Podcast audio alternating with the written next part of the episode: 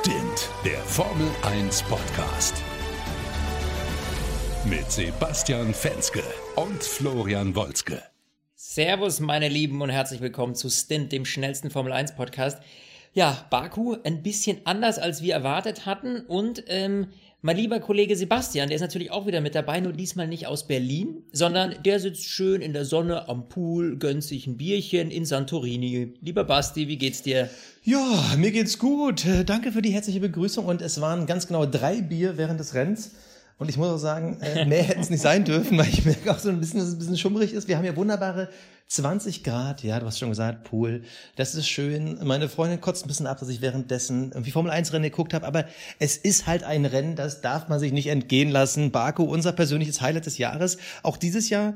Äh, Es, es war nicht das Baku, was wir erwartet haben. Nee. Es war Nee, wirklich nicht. anders, weil Perez war nicht auf dem Podium. Äh, Total unerwartet. Es ist, äh, was, was ist ein Baku ohne ein Perez? Wahnsinn. Ja, äh, total verrückt und es hat sich auch keiner beim Reifenaufwärmen in die, äh, in die Wand ge gezimmert. Äh, Hashtag Grosjean. Ähm, also irgendwie äh, war Baku dieses Jahr tatsächlich, ich habe mich so gefreut, ne? Ich habe ja so gefiebert vorher. Ich habe das ja auch die letzten Folgen, ich glaube, es war unüberhörbar, überhörbar, dass ich mir die ganze Zeit dachte, boah, wie geil, jetzt endlich Baku, da kracht's mal wieder richtig. Da haben wir äh, Bernd Mailänder, der mehr Runden fährt als der Sieger. Aber äh, nee, also irgendwie war das dieses Jahr nix. Äh, Es war trotzdem kein schlechtes Rennen, muss ich aber so sagen. Nee, es war kein schlechtes Ähm, Rennen. Vor allem, ich muss, ich muss dir sagen, ich habe ja hier einen Mietwagen äh, auf Santorini, die, das schlechteste Auto aller Zeiten, so ein BMW Citroën C1. Also das Auto selber ist nicht schlecht, aber es ist halt komplett abgefuckt. Also da habe ich mich total über den Tisch ziehen lassen. Und da steht im, im Außenspiegel steht dieser typische Spruch, den jeder kennt, vielleicht auch von seinem eigenen Auto, dieses Objects in the mirror are closer than they appear. Und diesen Spruch, den hätten die unwahrscheinlich auch mal Ricciardo ins, in den Außenspiegel zimmern müssen, weil, Ja. weil der hat ja wirklich Oh, das Highlight des Rennens geliefert. Äh, Können wir bitte mit Ricciardo anfangen, bevor wir uns über den Start scheren? ja, Weil, können wir. Ey, Äh, Junge, guck in den das? Rückspiegel. dieser Junge kriegt aber Millionen im Jahr dafür, dass der ein Auto vorwärts um die Kurven führt. Und das macht er ja eigentlich gar nicht so schlecht. Gut, bei Renault dieses Jahr drei von vier Rennen nicht ins Ziel gekommen. Aber was zur Hölle macht der Typ? Da scheppert er einfach rückwärts in Quiert. Das, das habe ich so noch nie gesehen. Was für ein... Nee, also, man muss das kurz, äh, wer von euch das Rennen nicht gesehen hat, ähm, das war äh, Ende Start und Ziel, richtig? Oder war das auf der Gegengeraden? Ich bin mir jetzt gar nicht mehr ganz sicher. ähm, nee, ich, ich, ich glaube, es war später. Ich glaube, es war äh, Kurve, es war in der Kurve zwei, auf der zwei. zweiten Gra- langen. Ja. Ja, äh, auf jeden Fall, äh, äh, äh, Quiert ähm, ist äh, innen, äh, Ricardo versucht außen dran vorbeizuziehen. Äh, nee, versucht, entschuldige, halt, Quiert ist außen, Ricardo versucht innen dran vorbeizuziehen, merkt aber, okay, ich bin zu spät auf der Bremse, ich schaffe die Kurve nicht mehr und fährt geradeaus in die Auslaufzone. Quiert, äh, der Torpedo, ähm, hat ausnahmsweise mal richtig reagiert und ähm, er hat das kommen sehen und ist nicht äh, in die Kurve reingezogen und hat ihn gerammt. Nein, hat schon gewartet, bis äh, Ricardo äh, vorbei ist in die Auslaufzone. Äh, Quiert musste aber selber dann nochmal rückwärts zurücksetzen, weil er die Kurve dadurch auch nicht mehr bekommen hat. Und im Stehen äh, setzt Ricardo, packt den Rückwärtsgang rein und donnert ihm rückwärts seitlich ins Auto. Wo ich mir dann denke, so, hä, das, der, der war ja auch nicht mal irgendwo in einem toten Winkel oder sowas, der stand quer hinter ihm. Also ein Blick in irgendeinen dieser beiden Rückspiegel hätte ihm offenbart, Moment einmal, da steht ja einer. Also ja, es, ist, es ist aus der Helikopterperspektive stehen da zwei Autos und man kann ganz klar sehen, die sehen sich gegenseitig. Die, die sehen sich. Äh, Entweder Ja, bewegen sie natürlich. den Kopf oder sie gucken in die Spiegel und dann scheppert er einfach geradeaus auf ihn zu. Und äh, ja, das war im Endeffekt, Quiert kam zwar wieder von der Stelle, aber nicht mehr lange. Ricardo, da war auch dann nicht mehr viel zu holen. Beide Autos waren dann später ausgefallen. Aber Ricardo, was machst du denn? das war, das war echt, das war richtig, das war richtig dämlich. Und ich muss da ehrlich sagen, also ich habe das bei RTL geguckt und Christian Danner hat das dann gerechtfertigt. Ähm, äh, Heiko Wasser hatte ihn gefragt, ähm, ja, aber ist das nicht, also den muss man doch sehen, wenn man da in den Spiegel guckt und so. Und dann sagte Christian Danner als äh, äh, äh, Ex-Profi äh, Formel 1-Fahrer, sagte dann, ja, du, wenn du Rennfahrer bist, dann ist ja der erste Gedanke sofort Rückwärtsgang rein, schnell wieder auf die Strecke, zack, zack, und dann gibst du Vollstoff. Ähm, so in etwa hat er das gesagt. Und ähm, da muss ich ganz ehrlich sagen, so selbst wenn da er, äh, selbst wenn da Quiert nicht gestanden wäre, da ist ja auch eine Rennstrecke. Also du fährst ja auch nicht rückwärts mit Vollstoff, ohne zu gucken, auf diese Strecke zurück. Also das ist, äh, zählt für mich nicht ganz als Ausrede. Äh, dementsprechend, äh, ja, das fand ich einfach ein bisschen, ein bisschen schwierig, diese Aussage. Ähm, ja, also, also total absurd. Kann ich nur bestätigen, ich habe über F1 TV geguckt, das funktioniert überall in der EU super. Also äh, auch für alle, die dann RTL oder Sky irgendwie äh, zu Hause gucken, wenn ihr mal im Urlaub seid in der EU, das funktioniert echt wahnsinnig gut. Aber egal, was dann der Herr Danner gesagt hat, das geht halt einfach nicht. Vor allem, nee. weil der halt überall sichtbar gewesen sein muss. Sein Team muss ihm gesagt haben, Achtung, da steht einer. Er sieht in allen Spiegeln, Achtung, da steht ja einer. Äh, nee, ja. für mich unverzeihbar und ich glaube, es wird eine richtig fette Strafe geben. Also Stand jetzt, wo wir ja. aufzeichnen, gab es noch keine Strafe, aber ist under investigation. Ich glaube, der wird mindestens zehn Plätze bekommen, weil jemanden das Rennen so kaputt zu machen durch so eine brutale Dummheit. Es war ja nicht mal irgendwie äh, normaler Rennunfall, dass man sagt, okay, Kurve nicht bekommen, ist halt blöd, aber das wollen wir Fans halt sehen, das soll ein bisschen auf der Kante nee, sein. Das, das, das, war einfach das war nur dumm. total dämlich. Ja klar, das war einfach nur dumm. Aber ähm, gut, so what, äh, damit muss er jetzt leben. Ähm, das hat er sicherlich nicht mit Absicht gemacht, ja. Aber der hat das halt einfach, der hat einfach nicht geguckt. Aber es geht auch der besser. Der hat einfach gedacht, boah. Es geht auch besser. Sorry, aber es, man muss einfach ja. sagen, es ist ein enger Stadtparcours, aber es geht auch besser und da sind wir aus meiner Sicht direkt beim Start. Bottas gegen Hamilton. Ja. Ähm, mal wieder ist derjenige von der Pole schlechter gestartet als der Zweitplatzierte. Hamilton war neben ihm und über zwei, drei Kurven ja. sind die nebeneinander irgendwie in die Kurve rein. Und das war für mich der, der Wahnsinn. Vor allem, es ist auch irgendwie bezeichnend für das, was Mercedes kann. Die können halt denken. Die können halt mitdenken. Die wissen, okay, das ist eng, wir wollen aber beide gewinnen, wir fahren dem anderen nicht in die Karre. Und das hat gezeigt, dass selbst auf so einem engen Stadtparcours wie Baku, dass es möglich ist, dass es möglich ist, hart zu racen und ja. trotzdem den anderen nicht abzuballern. Und das ja. fand ich einen total ja, beeindruckenden das, Start. Äh, das hat auch Toto Wolf ja äh, kurz vorher gesagt, ähm, auf die Frage, ähm, habt ihr da nochmal intern irgendwie gesprochen ähm, bezüglich dieser engen Strecke hier? Und da sagte Toto Wolf ja auch, ja, also ähm, wir haben besprochen, es gibt hier Kurven, da kann man nicht nebeneinander fahren. Jungs, bitte passt auf. Ähm, und daran muss man ehrlich sagen, da haben sie sich dran gehalten. Da hat keiner irgendwelche extremen Manöver gewagt, sondern man hat wirklich geschaut, okay, dass das Team durchkommt. Und ähm, klar hätte Hamilton, hätte der eine oder andere kann sagen, Hamilton hätte ja noch ein bisschen aggressiver fahren können. Aber das Risiko, dass da was in die Hose gegangen wäre und beide Mercedes abgeschossen äh, worden wären, das wäre einfach zu hoch gewesen. Und deswegen finde ich das auch gut, wie das so gelaufen ist. Ähm, und da muss ich auch mal Lob an Bottas aussprechen, der hier wirklich, der hat ein Fable für Aserbaidschan. Wir haben das letztes Jahr schon gesehen. Da, wenn dieser Reifenplatz am Ende nicht gewesen wäre, hätte er das Rennen auch damals gewonnen. Ähm, und das hat er dieses Jahr wieder super hingekriegt.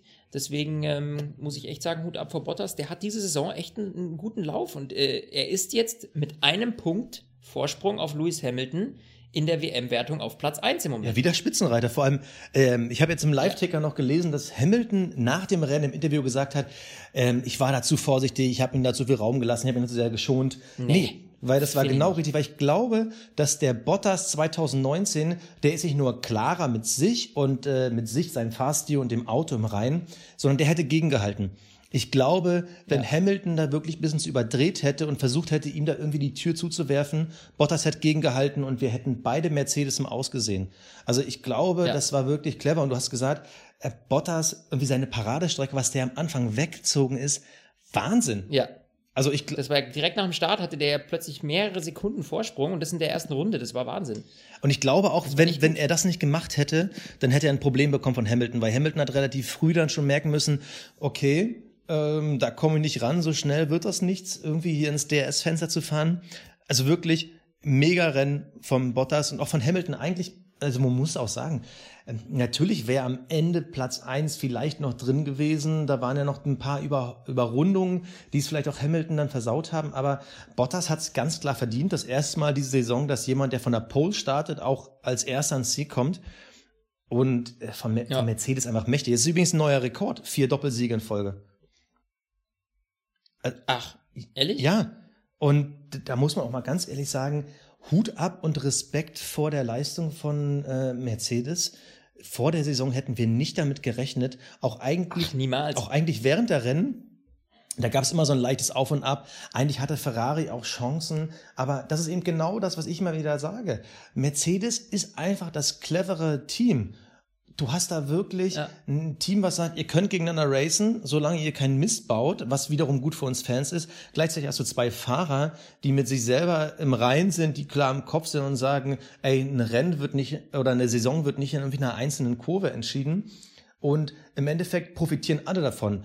Bottas profitiert davon, weil er ist momentan Spitzenreiter. Wir Fans profitieren davon, weil wir haben irgendwie spannende Rennen, wo wir auch nicht wissen, ey, wird da per Stallorder irgendwie entschieden? Nee, weil wir gegeneinander gefahren. Für Hamilton ist es eigentlich auch gut, weil der muss sich auch im Zweikampf beweisen.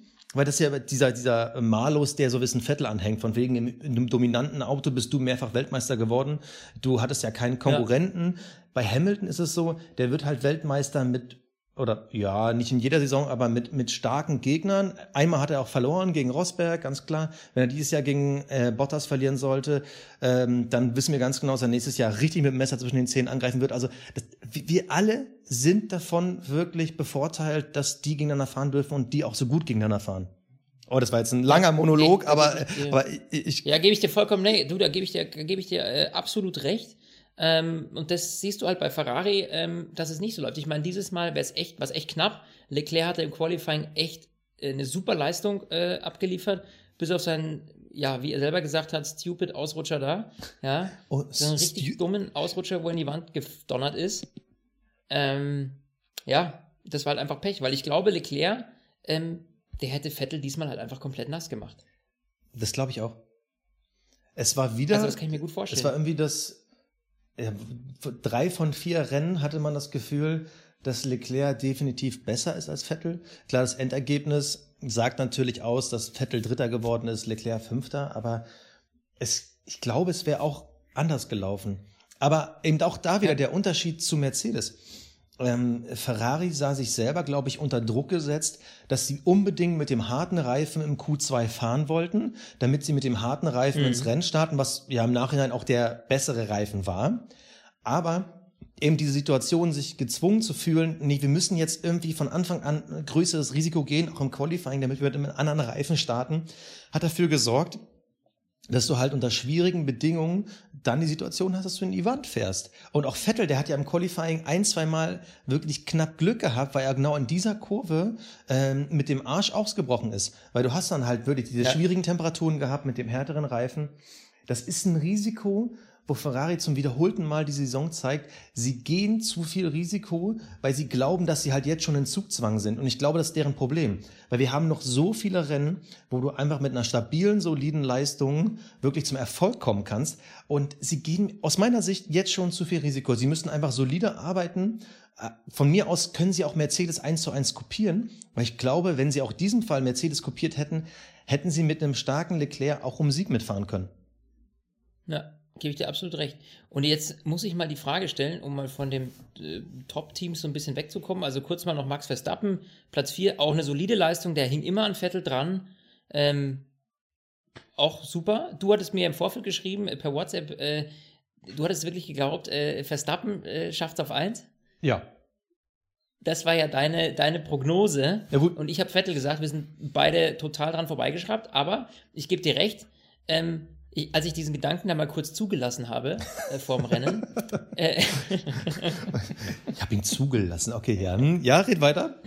ja, ich habe diesen Gedanken mal kurz zugelassen und mir gedacht, eigentlich ganz ehrlich, why not? Also hätte schon, hätte sein können, wenn am Anfang ein bisschen mehr Kuddelmuddel gewesen wäre und Max ähm, nach vorne gespült worden wäre, dann hätte ich mir vorstellen können, dass der Junge auch sehr lange sich da vorne gehalten hätte, beziehungsweise wirklich noch mit aufs Podium gegangen wäre. Und das war echt nicht so ähm, sicher, dass Vettel da ewig vor Verstappen bleibt. Weil der hat echt eine gute Leistung äh, abgeliefert da wieder. Ja, das war ja auch mein, mein Ähm, Kuddelmuddel-Tipp. Also, Ja. ich meine, das ist. Ja, mit viel Safety Car hin und her, ganz ehrlich, es hätte alles passieren können.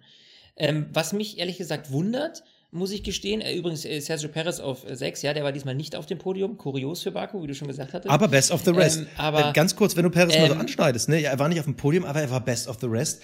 Fand ich Ja, richtig. mega beeindruckend. Ja, ja. Ähm, und was ich äh, total kurios finde, ist, äh, wo kommt McLaren her und wo geht Renault hin? Also, McLaren auf 7 und 8, eigentlich sozusagen die Plätze, die sonst äh, Renault inne hat. Äh, bei Renault lief es genau andersrum, quasi Platztausch mit McLaren. Äh, die sitzen jetzt, Nico Hülkenberg auf 14, Ricardo, äh, haben wir schon drüber gesprochen, ist natürlich raus. Äh, was ist bei Renault da kaputt? Das ist, also das war wirklich das, die miserabelste Leistung, die wir seit langem von Renault gesehen haben. Also, du sprichst ja an, vor allem wenn man den Vergleich hat zu McLaren. Ähm, Renault scheint ein Riesenproblem mit dem Chassis zu haben.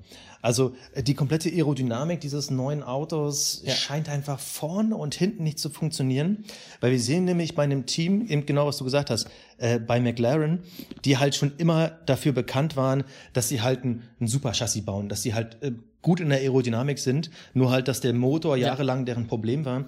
Und jetzt siehst du es halt im Detail. Und zwar McLaren, die haben halt ein, ein richtig gutes Auto mit einem Motor, der die halt voranbringt. Also das, was ein Motor halt machen sollte. Und Renault, die haben halt das Problem, was sie seit Jahren haben. Dieses Chassis ist einfach nicht perfekt. Und dieses Jahr scheinen sie sich irgendwie komplett verlaufen zu haben. Ja. Also, anders kann ich es nicht erklären. Und, und, total abstrus. Und, und was ich auch interessant finde, die Racing Points, die ja sowohl in den Tests nicht so gut waren und auch in den ersten Rennen, das hat irgendwie nicht so ganz gezündet. Äh, Sergio Perez auf sechs, du hast schon gesagt, Lance Stroll auf neun, wo ich vor allem nach dem Qualifying echt nicht sicher war, ob wir Lance Stroll nicht eher in der Mauer sehen. Also beide Teams haben total überzeugt und vor allem die haben nicht nur Renault in den Hintergrund gedrängt, sondern auch die Haas. Von den Haas haben wir beide richtig ja. viel gehalten. Und was ist? Eine Nullerrunde. Kimi Räikkönen auf ja, Platz 10 äh, macht dann noch das beste Ergebnis, außer Box gestartet, äh, holt immerhin noch einen Punkt. Aber wo sind die Haas, wo sind die Renaults, wo sind unsere Best of the Rest Teams, die wir irgendwie da erwartet haben? Da genau. war ja nichts. Das hat sich komplett komplett umgedreht, eigentlich vom Anfang der Saison, wo wir gesagt haben, oh, bei McLaren, da sehen wir nicht so viel. Die haben zwar, also das, die Tests liefen ja einigermaßen, aber es war ja auch nicht, dass wir gesagt haben, boah, die haben jetzt einen riesen Sprung gemacht. Äh, Racing Point haben wir tatsächlich sogar noch weiter hinten gesehen, dass die einen Schritt zurück gemacht haben erstmal. Äh, und jetzt sind die gerade, also hier vor allem bei diesem Rennen, sehen wir die eben auf Position 6, 7, 8, 9 und äh, Haas auf 13, Renault auf 14 ähm, und jeweils nur einer, weil die anderen beiden raus sind. Ähm, das ist schon ein normaler Schritt, ne? Was ich, also ich dachte mir zwischendurch wirklich so, okay, der Williams, der ist jetzt ziemlich nah hinterm Hülkenberg. Ja. Boah. ja. Oh Gott, also, da hatte ich kurz Angst. Das war ne? der Moment da, wo ich dachte so, es kann doch nicht sein. Die Frage ist, ist das jetzt, liegt das jetzt an Baku? Also wir haben halt ja, äh, diese Hochgeschwindigkeitsgeraden, wir haben auch diese extrem langsamen Kurven. Aber hat man jetzt irgendwie das Gefühl gehabt, es lag jetzt speziell an dieser Strecke, Racing Point, ja, die haben die Mercedes-Motor, obwohl wir ja dieses Jahr ganz deutlich sehen, es gibt gar nicht mehr so viel Powerunterschied zwischen nee. Mercedes, Honda und Ferrari. Beim Renault, den, den, ja. muss man, glaube ich, jetzt ganz klar schon als schlechtesten Motor im Feld sehen. Ich weiß nicht, ob du es anders ja. wahrnimmst, also vor allem Honda mit dem Update. So weit war Verstappen halt nicht weg. Und auch Gasly hat ja im Rennen bis zu seinem Ausscheiden gezeigt, es geht eigentlich, es war eigentlich auf dem Papier das beste ja, Rennen, was Gasly glaube, bisher hatte. Ich glaube, du brauchst ähm, für Baku das kompletteste Auto. Also du hast, wie du schon gesagt hast, du hast diese wahnsinnige Hochgeschwindigkeit, das heißt, du brauchst richtig Power. Du musst aber auch von der Abstimmung her in den Kurven so klarkommen, dass du eben in diesen engen Kurven nicht zu viel Zeit verlierst. Also ich glaube, Baku ist wirklich eine Strecke, wo du beides eben, wo du die Balance finden musst zwischen Topspeed auf der langen Geraden oder den beiden Geraden, ja, letztlich und, und, und dieser Kurvendynamik. Und das ist, glaube ich, nicht ganz einfach zu finden. Und die Basis dafür muss aber eben einfach ein schon sehr perfektes, sehr komplettes Auto sein. Ähm, das ist das Baku natürlich nicht, sage ich mal, der, der, der Maßstab für, für, die, für die gesamte Saison, ist, ist auch klar. Aber ich glaube schon, dass das hier ähm, gerade bei den, bei den Autos eben wirklich so ist, dass du da ähm, ein sehr komplettes Paket brauchst. Was ich aber interessant finde, weil, weil ich hätte jetzt gedacht, dass eigentlich Haas das kompletteste Auto hat aus dem Mittelfeld. Aber jetzt bin ich irgendwie nach diesem Rennen nicht mehr ja. ganz sicher. Also ich persönlich glaube, dass Racing Point schon vielleicht ein bisschen Vorteil hatte durch den Mercedes-Motor, dass vielleicht ein bisschen mehr in den Top-Speeds waren. Ich sehe momentan gefühlt McLaren als Best of the Rest. Ich habe irgendwie das Gefühl, dass die momentan das kompletteste Auto haben, naja, obwohl die den Renault haben.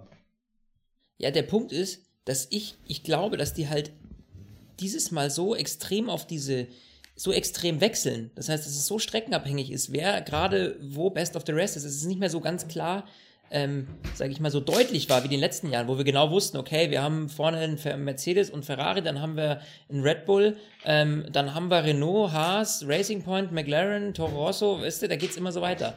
Aber diese Abstufungen, dass du die einzelnen Teams jetzt hintereinander schalten kannst, relativ genau, sage ich mal, äh, das haben wir irgendwie nicht mehr. Und das finde ich aber auch auf der einen Seite sehr, sehr spannend. Also, Ja, total. das macht es halt auch sehr, sehr aufregend. Und ich finde es toll, dass wir jetzt jedes Mal hier andere haben. Ich hätte niemals damit gerechnet vor diesem Wochenende, ähm, dass wir hier irgendwie die McLaren auf 7 und 8 haben. Und ich hätte auch niemals damit gerechnet, äh, dass mir Nico Hülkenberg zum wiederholten Male meine, äh, meine, Oh äh, ähm, hier, äh, meine, ach, wie heißt Na, äh, Fantasy Manager, also äh, Fantasy, äh, meine Fantasy League zerstört. Und ich sage dir eins, jetzt fliegt er raus. Ich habe keinen Bock mehr. Er hat es mir so oft versemmelt. Letztes Mal diese Minuspunkte. Nee, jetzt fliegt er raus. Hast du nicht Danny Ricciardo drin? ja. Ich, hat- ich hatte Rick. Uh. Also ich weiß nicht, ich, ich bin jetzt hier, mein Internet ist nicht so gut, vielleicht kannst du mal in die Fantasy League gucken. Ähm, Ich, äh, ich logge mich gerade ein in diesem Moment. Ich bin echt Wer- schwer gespannt. Währenddessen würde ich auch gern noch mal ein Thema aufgreifen, ähm, was mir während des Rennens aufgefallen ist. Also wir hatten ja dieses Jahr oder beziehungsweise die letzten Jahre viele, viele Unfälle, Crash, auch viele Dummheiten in Baku. Ich habe mich mittendrin gefragt, haben wir eigentlich das in Anführungsstrichen intelligenteste Fahrerfeld aller Zeiten? Also Baku bringt halt immer die Fahrer an die Grenzen. Und ja, wir hatten, glaube ich, ähm, ich glaube, es war Elbon, der am Anfang äh, in die Mauer geraten ist an der ersten Kurve. Aber ansonsten, wir hatten irgendwie keine Mauerberührung. Wir hatten irgendwie Ja. relativ viele clevere Überholmanöver, auch nicht nur unbedingt in der DRS-Zone auf Start-Zielgerade, sondern auch dahinter. Also es war relativ viel los, Ja, aber es war relativ clever, aber ähm, gut, Ricardo hat es halt wieder egalisiert. Ja, okay. Also, also ein, ein Aussetzer hatten wir, aber diese klassischen Ericsson-Aussetzer, äh, gut, Ja. den, den einen Hülkenberg-Aussetzer, den er immer in Baku hat, hat er dieses Jahr nicht. Also, äh, aber ob das jetzt besser Vielleicht hat war. auch der, der, der Respekt von dieser Strecke aus den vergangenen Jahren dafür gesorgt, dass sie alle gedacht haben, okay, ich überlege vielleicht doch noch einmal mehr, bevor ich irgendein Manöver starte, das in die Hose gehen könnte. Du, mein, weiß du meinst diese Hoffnung, dass ein dabei. anderer doof ist und ich dann die Punkte Ja. erben kann? Richtig, genau. Ich glaube, jeder hat einfach echt nur auf diese Safety-Car-Phasen gewartet, nur sie kamen einfach nicht. Also ich glaube, das war wirklich bei jedem irgendwo im Kopf, okay, irgendwie schauen wir mal, dass wir so fahren, dass uns eine Safety-Car-Phase einen Bonus bringen könnte. Nur, die kam halt einfach nicht. Also, bis auf kurz Virtual Safety Car, aber das bringt dir ja relativ wenig dann. Ja. Ähm, ja, also das ist äh, total äh, skurril. So, ich habe jetzt die Liste hier vor mir, mein Lieber. Sebastian, du bist auf 49 und ich bin, äh, wir haben übrigens über 140 ähm, Mitglieder und ich bin auf, oh Gott, 95. Meine Güte. Gesamt oder dieses Rennen? Gesamt. Oh, dann habe ich auch wieder ordentlich Punkte liegen lassen. Wer ist aktuell Platz 1? Kröne mal bitte Äh, aktuell Platz 1 ist Drm MWW-Team. immer noch. Immer noch, ja. Und er hat, pass auf, ich kann ja jetzt mal reingucken. Er hat als Driver George Russell, Kimi Räikkönen, Max Verstappen, Lando Norris, Valtteri Bottas und als Team Mercedes. Ah, ja. Er hat das so ordentlich abgesahnt. Ordentlich abgesahnt. Ja, ja, ja, ja, ja. 172 Punkte dieses Rennen gemacht. Uh, Und äh, das waren sie ja, gut. pass auf, jetzt sage ich dir, wie viele Punkte du dieses Rennen gemacht hast. Wir schneiden das nur kurz ein, weil natürlich nicht alle von euch da drin sind. Wir wollen euch damit auch nicht langweilen. Äh, aber Sebastian, gucke ich mal eben rein. Du hast gemacht 133 Punkte. Ja. Ja, okay. Äh, aber du hast nicht, äh, du hast sie nicht drin. Du hast den Ricardo nicht mehr drin. Den hast du doch rausgekickt. Okay. Ähm, dein Club-Driver ist Kevin Magnus. Ah, Okay, Ja, gut, war auch nicht die ähm, beste Wahl.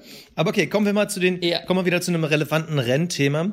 Und zwar ähm, vielleicht sogar das Thema des Rennens überhaupt, nämlich meine Frage, hat Ferrari sich bei Leclerc verzockt?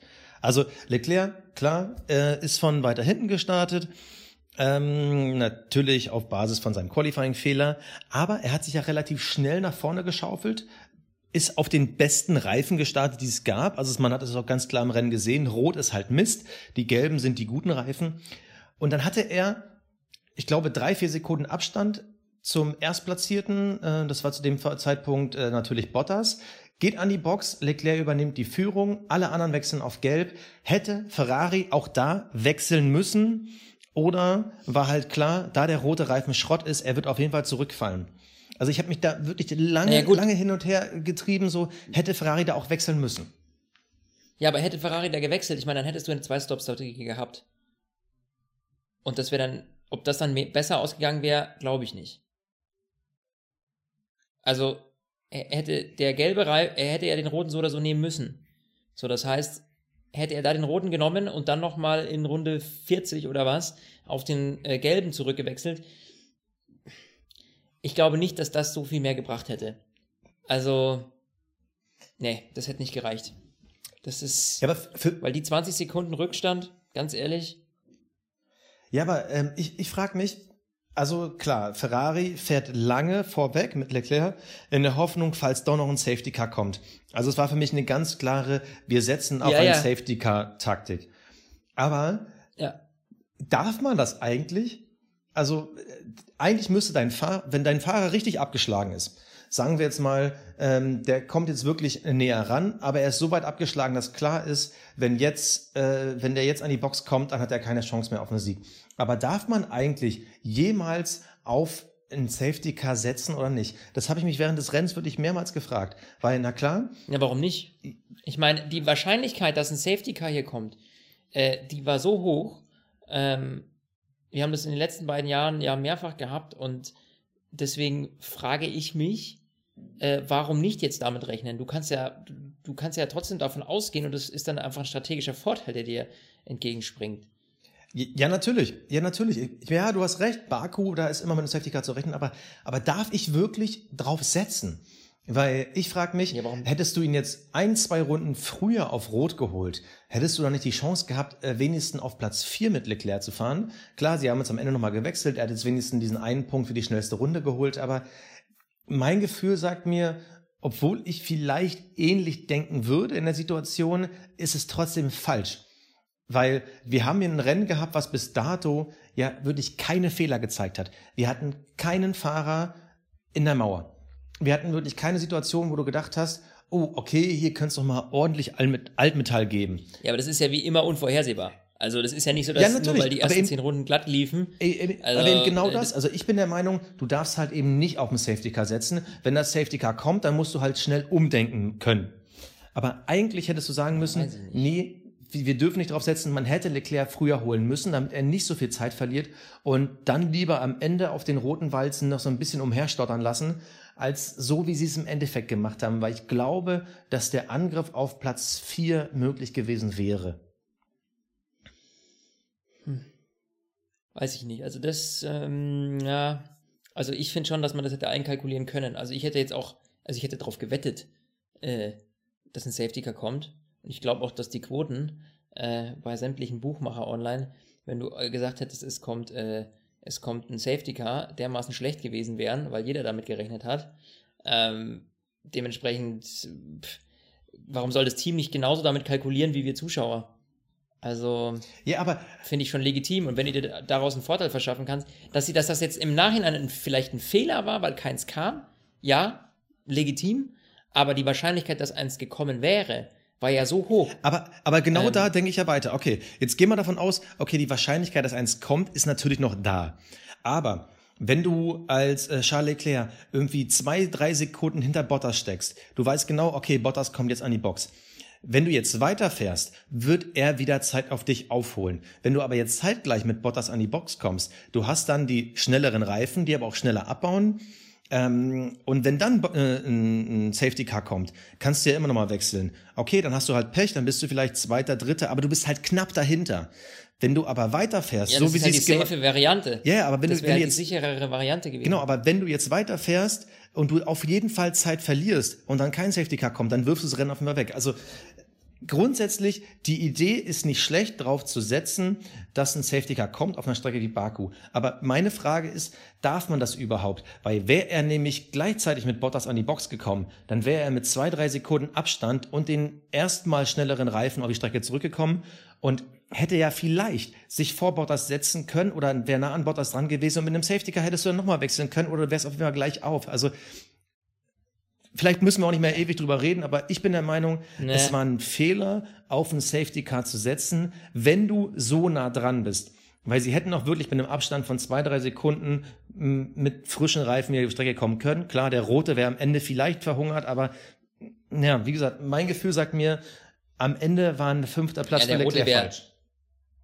Ja, der Rote wäre am Ende mit Sicherheit verhungert. Du hättest dann halt nochmal wechseln müssen. Gut, haben sie am Ende getan, ne? Und- Also im Endeffekt, Ja, aber gut, aber das war ja nur durch diesen äh, enormen Abstand, der da war, um dann nochmal diesen äh, Punkt zu holen. aber eben genau das, du hast ja trotzdem, das waren ja irgendwie dann 20 Sekunden auf äh, Max Verstappen.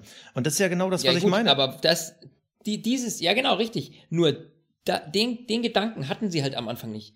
Dass da am Ende so viel Abstand ist, damit kannst du ja nicht, also damit haben die ja nicht gerechnet. Hätte man das vorher gewusst, hätte man sagen können, ja, okay, gut, dann kommen wir halt nochmal rein, wenn es so ist, ja, und holen uns halt äh, für einen kürzeren Stint nochmal, man hätte halt zweimal lange gelb fahren und einmal nur ganz kurz rot, ja. I don't know, ähm, Strategie, Wirrwarr. Ich würde sagen, wir kommen jetzt äh, zu unseren Awards. oh ja, Zeit für die Und- Awards. Der Fahrer des Rennens. Ja. Der Fahrer des Rennens. Sebastian, wen hast du denn da? Boah, ich habe mich, ich hab mich auch da wieder mal lange schwer getan. Ich habe erst überlegt, ob ich den Award Charles Leclerc gebe, weil er für mich ein super Rennen gefahren ist. Kann ich ihm aber nicht geben, weil dafür war der Qualifying-Fehler zu groß. Ich habe lange überlegt, ob ich ihn Gasly gebe, aber das Thema Wiegen, können wir gleich nochmal drüber reden, die Strafe für Gasly, ist die cool oder nicht? Ähm, auch da muss ich mich gegen entscheiden. Es ist für mich Valtteri Bottas geworden. Ganz klassisch, der Sieger, der Pole-Setter. Bottas hat ein geiles Rennen gefahren, weil er sich nämlich gegen Hamilton behauptet hat. Und zwar jetzt nicht unbedingt die letzten Runden, sondern einfach die Leistung in der ersten Runde. Gegen Hamilton gegenzuhalten, ihm gar nicht die Möglichkeit zu geben, die Tür zuzuwerfen. Das ist für mich Eier auf den Tisch. Das ist für mich zu zeigen, ich kann's auch. Und er ist aktuell Spitzenreiter und für mich ist er jetzt der zweite in der WM-Favoritenrolle. Für mich ist er jetzt vor Vettel. Das war für mich der stärkste Bottas, den wir je gesehen haben. Fahrer des Rennens für mich, Valtteri Botta. Reicht das als Begründung? Ja, weil du hast mir jetzt meine Begründung vorweggenommen. Ich äh, habe ihn nämlich auch. Du hast ihn auch. Also, ähm, ja, ja, ich habe äh, kurz überlegt, äh, ob äh, Max Verstappen und habe mal kurz hinten noch ein bisschen nachgeguckt, aber da ist mir keiner so richtig rausgestochen wie bei den letzten Rennen. Ähm, und da muss ich wirklich sagen, mir hat das auch am Ende gefallen. Äh, der hat das ganz souverän gemacht. Äh, also Hut ab, finde ich super. Ähm, Valtteri Bottas. Der Cockpit Klaus. Ja, Ja, der, der, Cockpit Klaus. Da ist er wieder. So, äh, da, da, da gibt es, äh, ich meine ganz ehrlich, also ohne dass wir jetzt lange drum rumreden, es kann dieses Rennen nur einen geben, ja. Ähm, es ist quasi der Cockpit Klaus im Rückwärtsgang, Danny Ricciardo. Ja, ich habe ihn auch. Ich habe ihn auch verdient. Verdient. Also, das ist, äh, ja, da kann man was doch mal dazu sagen. Also, äh, den hat er wirklich, den hat er verdient. Ich finde ihn ja so sympathisch und er ist, glaube ich, auch der sympathischste Cockpit-Klaus, den wir je gekürt haben. Aber ähm, das, den, hat er diesmal in der Tasche.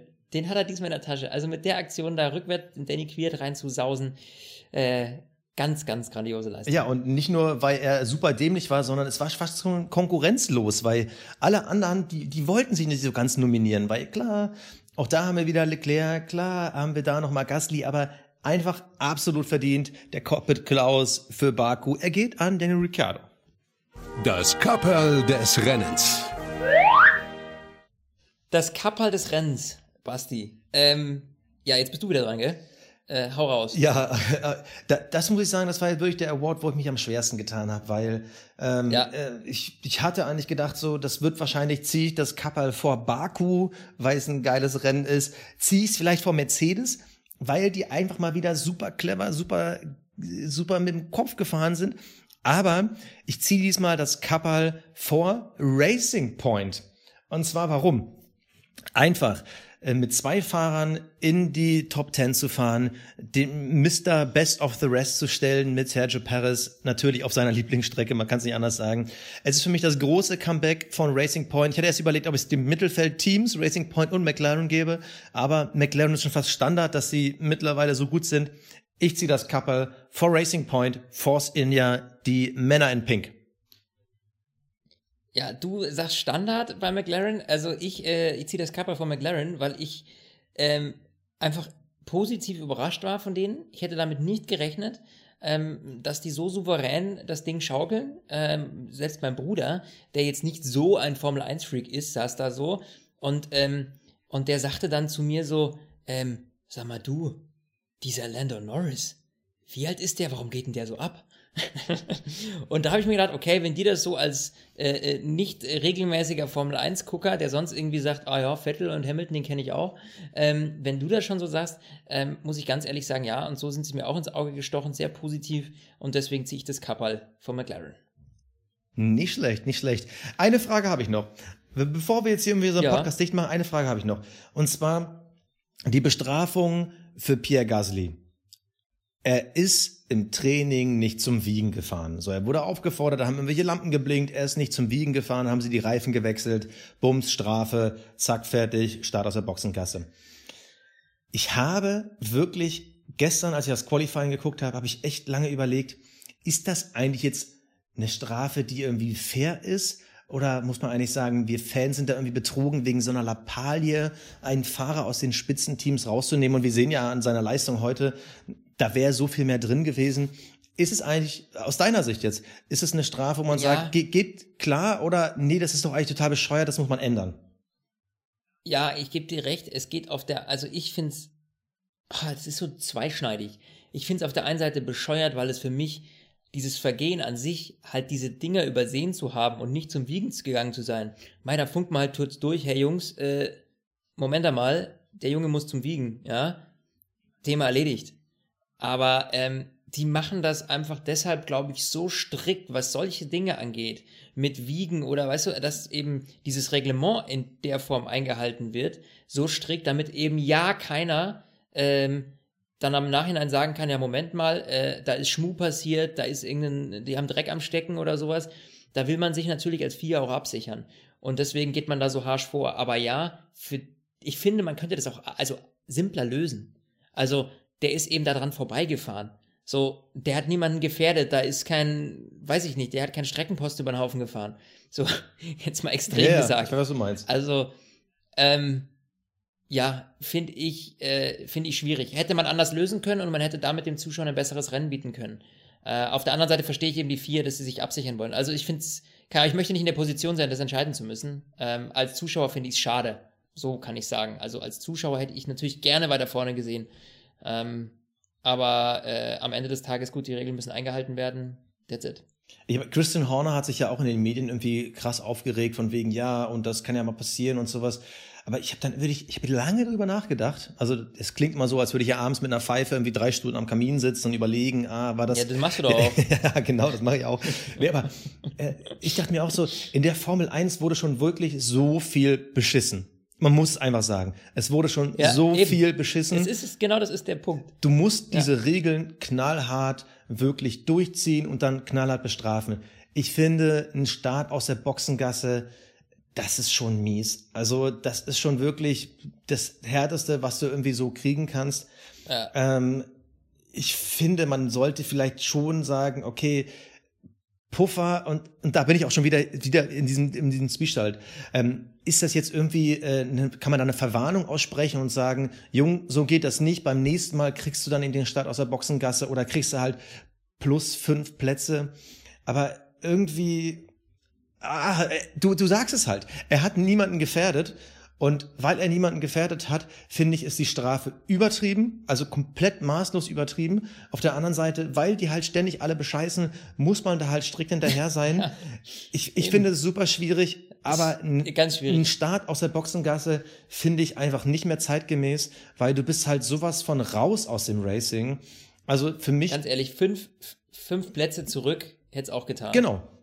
Absolut. Und genau das meine ich ja. Also äh, ich finde eine Strafe, ich weiß gar nicht mehr, bei welchem Vergehen man irgendwie aus der Boxengasse starten muss. Ich glaube, wenn du, äh, selbst wenn du nochmal irgendwie am Getriebe oder so irgendwas anpackst auf der, unter der Park-Familie-Regelung, darfst du ja immer noch aus der äh, Startformation starten.